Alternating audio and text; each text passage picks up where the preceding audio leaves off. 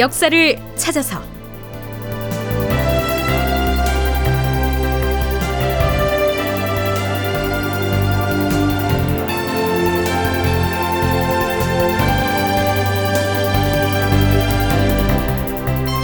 제 1250편 이인건은 반란을 일으켰을까? 극본 이상락 연출 황형선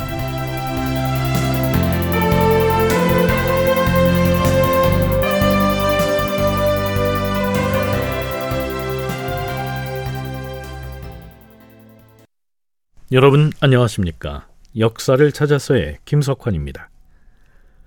의주에 남아있던 후금의 자녀 군사까지 모두 철수하고 난 인조 5년 10월 1일 주상 전하, 큰일 났사옵니다. 아니, 무슨 일인데 그러느냐? 전하, 강원도 횡성에서 진극일이라는 유생이 긴급한 사태가 발생하였음을 전하고자 지금 막 승정원에 도착하여 싸웁니다.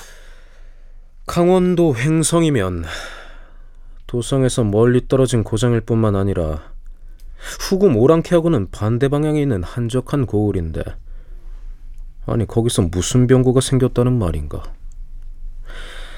그 유생을 편전으로 들게 하라. 예, 전하. 유생은 어전으로 드시오.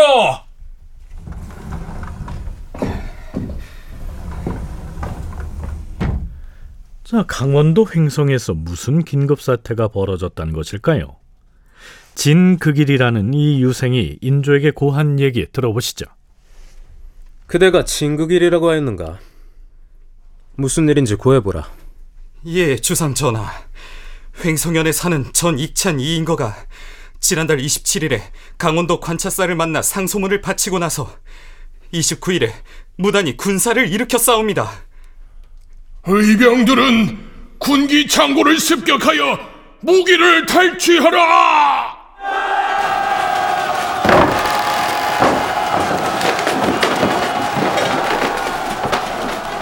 이 인거는 졸개들을 몰고 가서 횡성현의 병기고에서 군기를 탈취하고는 나는 창의 중흥대장이다! 나를 따르라!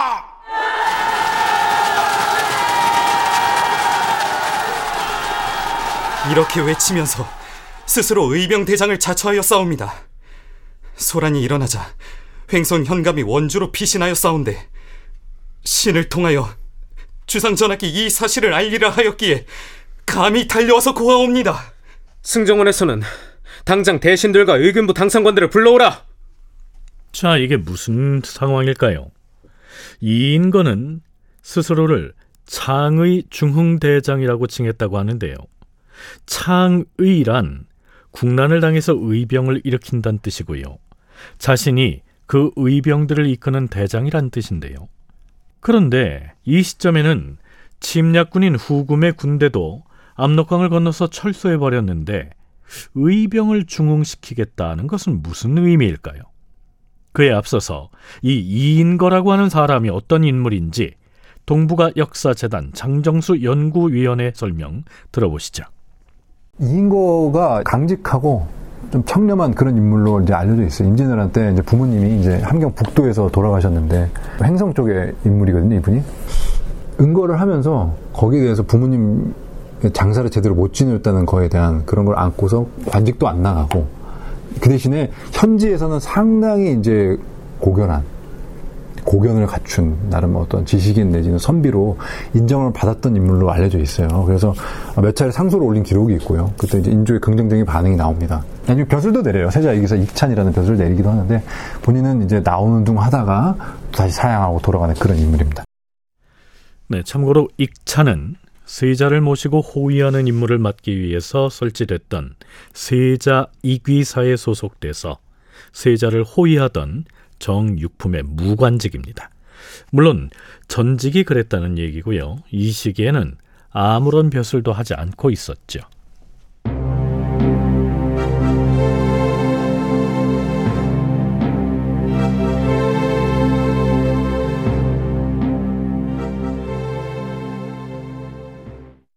강원도 횡성에서 이인거가 일으켰다는 소동이 그저 한바탕의 소동인지 아니면 반란의 성격인지는 아직 알 수가 없는데요.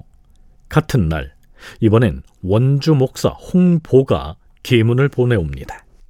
주상전하, 이달 26일에 신이 강원도 관찰사 최연을 따라서 횡성현에 갔사온데 그곳에 사는 전 익찬 이인거가 와서 관찰사에게 상소를 올리고자 한다고 하였사옵니다.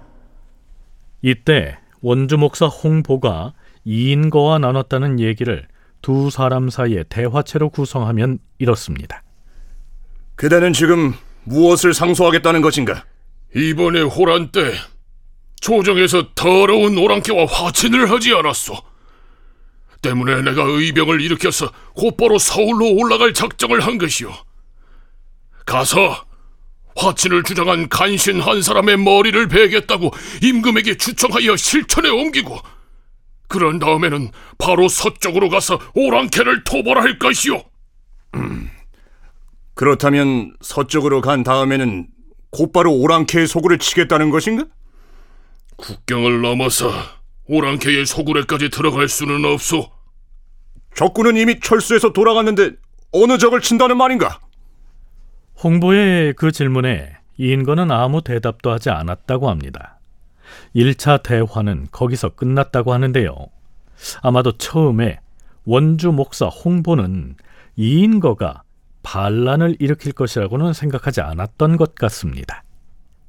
원주 목사 홍보가 올린 계문의 내용은 이렇게 이어집니다. 전하, 이틀 뒤인 28일 아침에 신은 강원도 관찰사 최영과 더불어 홍천으로 출발하였는데 그때 신이 횡성 현감 이탕남과 함께 인거를 찾아가서 만나보니 인거가 주상 전하께 올릴 상소문의 초안을 보여주었는데 매우 고약한 말이 많았사옵니다. 강원 감사 최연이 모집한 군사는 어디에 있으며 지금 몇 명이나 모집하였는지를 물었는데 이인거는 수백 명을 모집하였다고 대답하였사옵니다. 자, 여기서 서강대 계승범 교수의 얘기를 듣고 진행하겠습니다.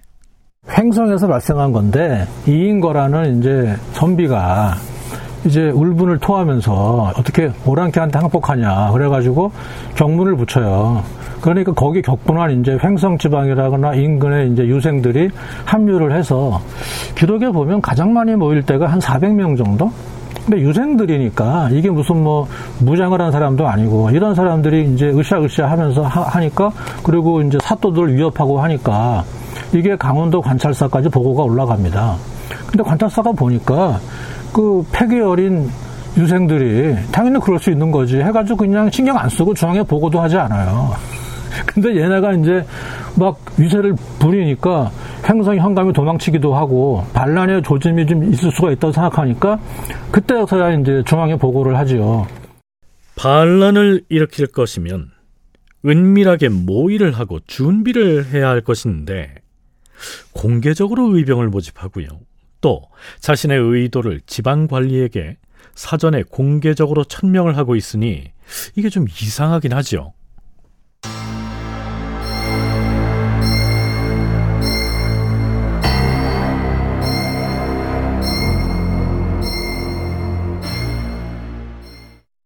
드디어 강원도 관찰사 최현이 이인거의 상소문을 보내옵니다. 이 상소문에서 이인거가 뭐라고 하는지 들어보시죠.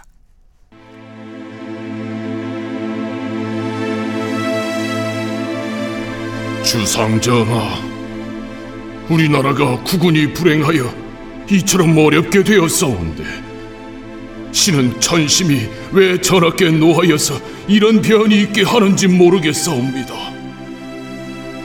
전하께서는 오랑캐가 쳐들어와 전란을 일으켰을 때 몸속 갑옷을 입으시고 바람과 이슬을 피하지 않으시면서 여러 신하와 더불어 콩죽과 보리밥을 먹고 와신 상담하면서 한 마음 한 뜻으로 지성껏 하늘에 빌었어야 마땅했사옵니다. 그리하였다면 신령을 감동시키고 천지도 감격시켰을 것이옵니다. 그러한 자세로 적을 제압했더라면 어느 적인들 꺾지 못하겠으며 무슨 공인들 이루지 못하였겠사옵니까? 하오나 전하께서는 그렇게 하지 않으시고 안으로는 오랑캐의 사신 접대를 일삼고 밖으로는 눈치나 살피는 것을 계책으로 삼았으니 대체 무슨 까닭이옵니까? 이것이 바로 천지와 귀신이 함께 분노하는 바이옵니다.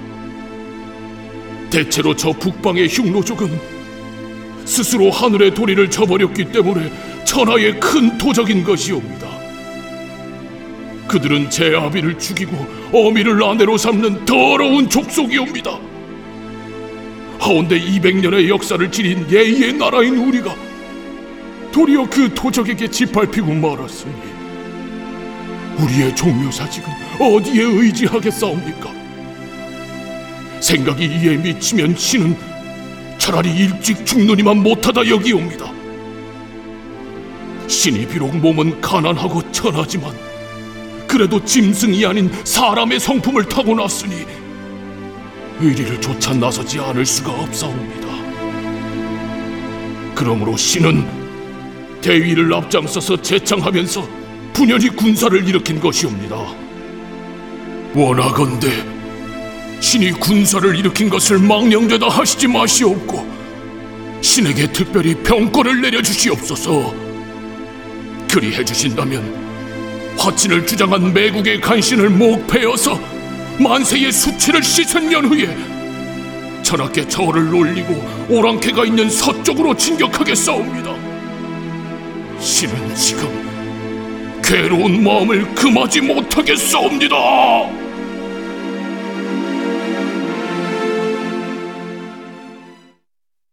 이인거의 상소문이 이상과 같습니다. 자, 여기까지의 정황만으로 살펴보면 척화를 주장하는 지방의 유생이 조금 격렬한 상소문을 올린 정도에 지나지 않는 것으로 간주할 수도 있겠죠. 임금에게 무엇 무엇을 하게 해달라고 청하는 것으로 봐서 이건 반역 사건은 아닌 것처럼 보이지요. 동북아 역사재단 장정수 연구위원의 얘기입니다. 창이 뭐 중흥대장 이래서 한 200명, 300명 모은 것 같은데 뭐 반란 이런 차원 아니었던 것 같고 굉장히 순수하게 생각했던 것 같아요. 그러니까 척화가 대리니까 그리고 아마 나에게 동조한 사람이 많을 거고 내가 가가지고 이기를 말한 거겠죠 당시에는 임금님을 그릇되게 모신 이 간신배를 척결하겠다. 그래서 분위기를 다시 일신을 해서 어, 분위기를 화친 단절로 가겠다. 그리고 의주로 가가지고 후금 사신의 모가지를 베겠다. 이 사람이 후금 정벌에 대한 뭐 당연히 뭐 군사적 전략 이런 게 어디 있었겠어요. 다만 본인이 가서 화친의 분위기가 만연해 있는 조정의 분위기를 탈바꿈하겠다. 이 귀 등 주화파를 척결하고 조정의 분위기를 일신해서 후금과의 화친을 단절하게 하겠다. 이런 의도를 가졌을 것이란 얘기입니다.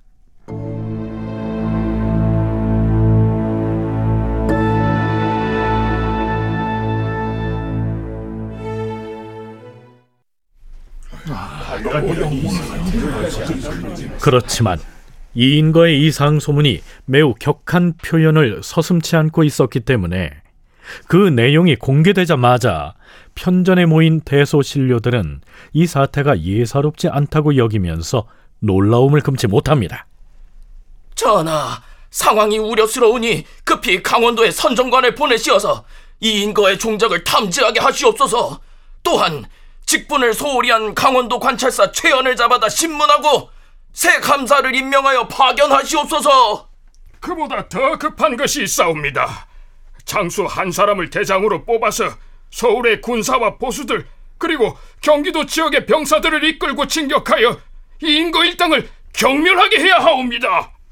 조상 전하, 수원에 있는 군병들도 올라오게 해야 하옵니다. 아무래도 인거 일당이 충청도로 향할 뜻이 있는 듯하오니 충청감사와 병마사에게 비밀히 명을 내리시어서 힘을 합쳐 체포하게 해야 합니다. 전하, 이인거 일당이야 곧 잡히겠지만 혹시라도 그와 사전에 내통하여 연결된 곳이 있을까 염려되옵니다. 그렇다면 미리 예방을 하지 않을 수 없사옵니다. 경상도와 전라도에도 은밀히 명을 내리시어서 신경인을 도포사로 임명하여 포수 700명을 거느리고 먼저 양주로 가게 하시옵소서. 조상 전하, 선정관을 미리 파견하여서 역적 집안에 있는 문서를 샅샅이 수색하게 하고 이 인거의 처자를 잡아오게 해야 하옵니다. 알았느니라. 모두 경들이 아른 대로 시행하라. 또한 강원 관찰사 최연을 파직하고 오숙을 새로운 관찰사로 임명할 것이다. 이인거가 자신의 뜻을 상소문을 올려서 밝히고 있고 그 내용 또한 주화파의 상징인 이기 등을 향한 격한 내용을 담고 있기는 하지만 앞서 대간이 올린 주청이나 계문에도 비슷한 내용들이 있었죠. 하지만 설령 조정 내부의 척화파들이라고 할지라도 대놓고 이인거의 이 준동을 편들 수는 없었겠죠. 서강대 계승범 교수의 얘기입니다. 이인거 등이 외친 내용이 뭐냐 하면 그 오랑캐에게 화친한 것은 항복한 것이고 이거는 의리를 저버리는 일이다. 왕은 잘못이 없는데 왕의 옆에서 주화하자고 외친 이귀의 목을 잘라서 군중에 돌리고 다음에 다시 정비해서 오랑캐를 싸워서 물리쳐야 한다 이런 말을 한 거거든요. 그러니까 이것은 그냥 어 그래 니네 뭐 좀 참 좋은 말 했다 하고 할 수가 없는 상황이죠.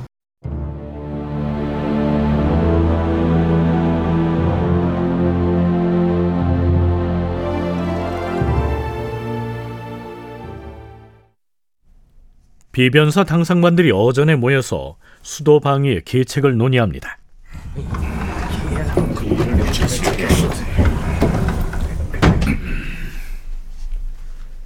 자, 이 인거의 난동은 가벼운 문제가 아닌 듯하니 강원도 현재 군사를 파견한 것만으로는 대비를 다했다고 할 수 없을 것이다. 무엇보다 도성의 방비를 소홀히 할 수 없으니 경들은 계책을 말해보라. 전하, 성안의 수비를 엄밀하게 하지 않을 수 없사오니 호위 대장으로 하여금 모두 골문 밖에 모이게 해서 각기 군관을 거느리고 밤을 새워 숙직을 하게 해야 하옵니다. 또한 동대문 밖에다 제1진을 배치하여 도성을 지키는 방어군으로 삼아야 하오니 장수 송영망으로 하여금 어영군을 거느리고 와서 진을 치게 하시옵소서. 전하, 횡성에서 서울까지는 겨우 며칠 만에 다다를 수 있는 거리이옵니다. 호위대장의 군관 가운데서 20명 내지 30명을 차출하여 각 역참마다 파견하시옵소서. 그 군관들이 신속하게 파발을 보내서 그때그때의 상황을 전달하도록 하시옵소서. 뿐만 아니오라. 적군의 움직임을 미리 탐지하고 조정에 보고하도록 해야 하옵니다. 전하, 신경인, 유림, 이론 등이 모두 반역자를 체포하기 위한 토포사로서 이미 출발하였으니 그들로 하여금 강원도의 수령들을 모두 지휘하게 하고 만일 군기를 그르친 자가 있으면 모두 군일대로 처리하게 해야 하옵니다. 자, 대비를 매우 철저하게 하고 있는 모습이죠. 아마도 이괄의 난때 당했던 충격 때문이 아니었을까요? 다큐멘터리 역사를 찾아서 다음 시간에 계속하겠습니다.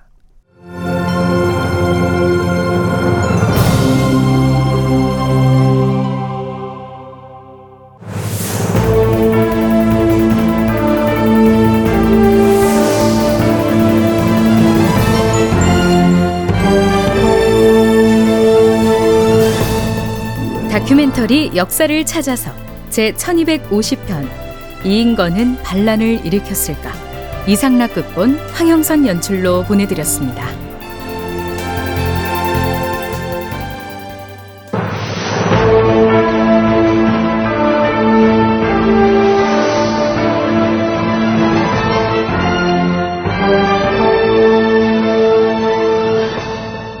다큐멘터리 역사를 찾아서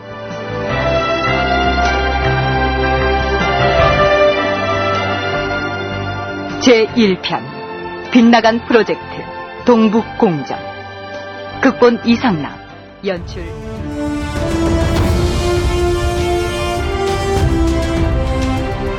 역사를 부정하는 민족에게 발전은 없습니다. 역사를 망각한 민족에게 미래는 없습니다. 진짜 역사를 찾아서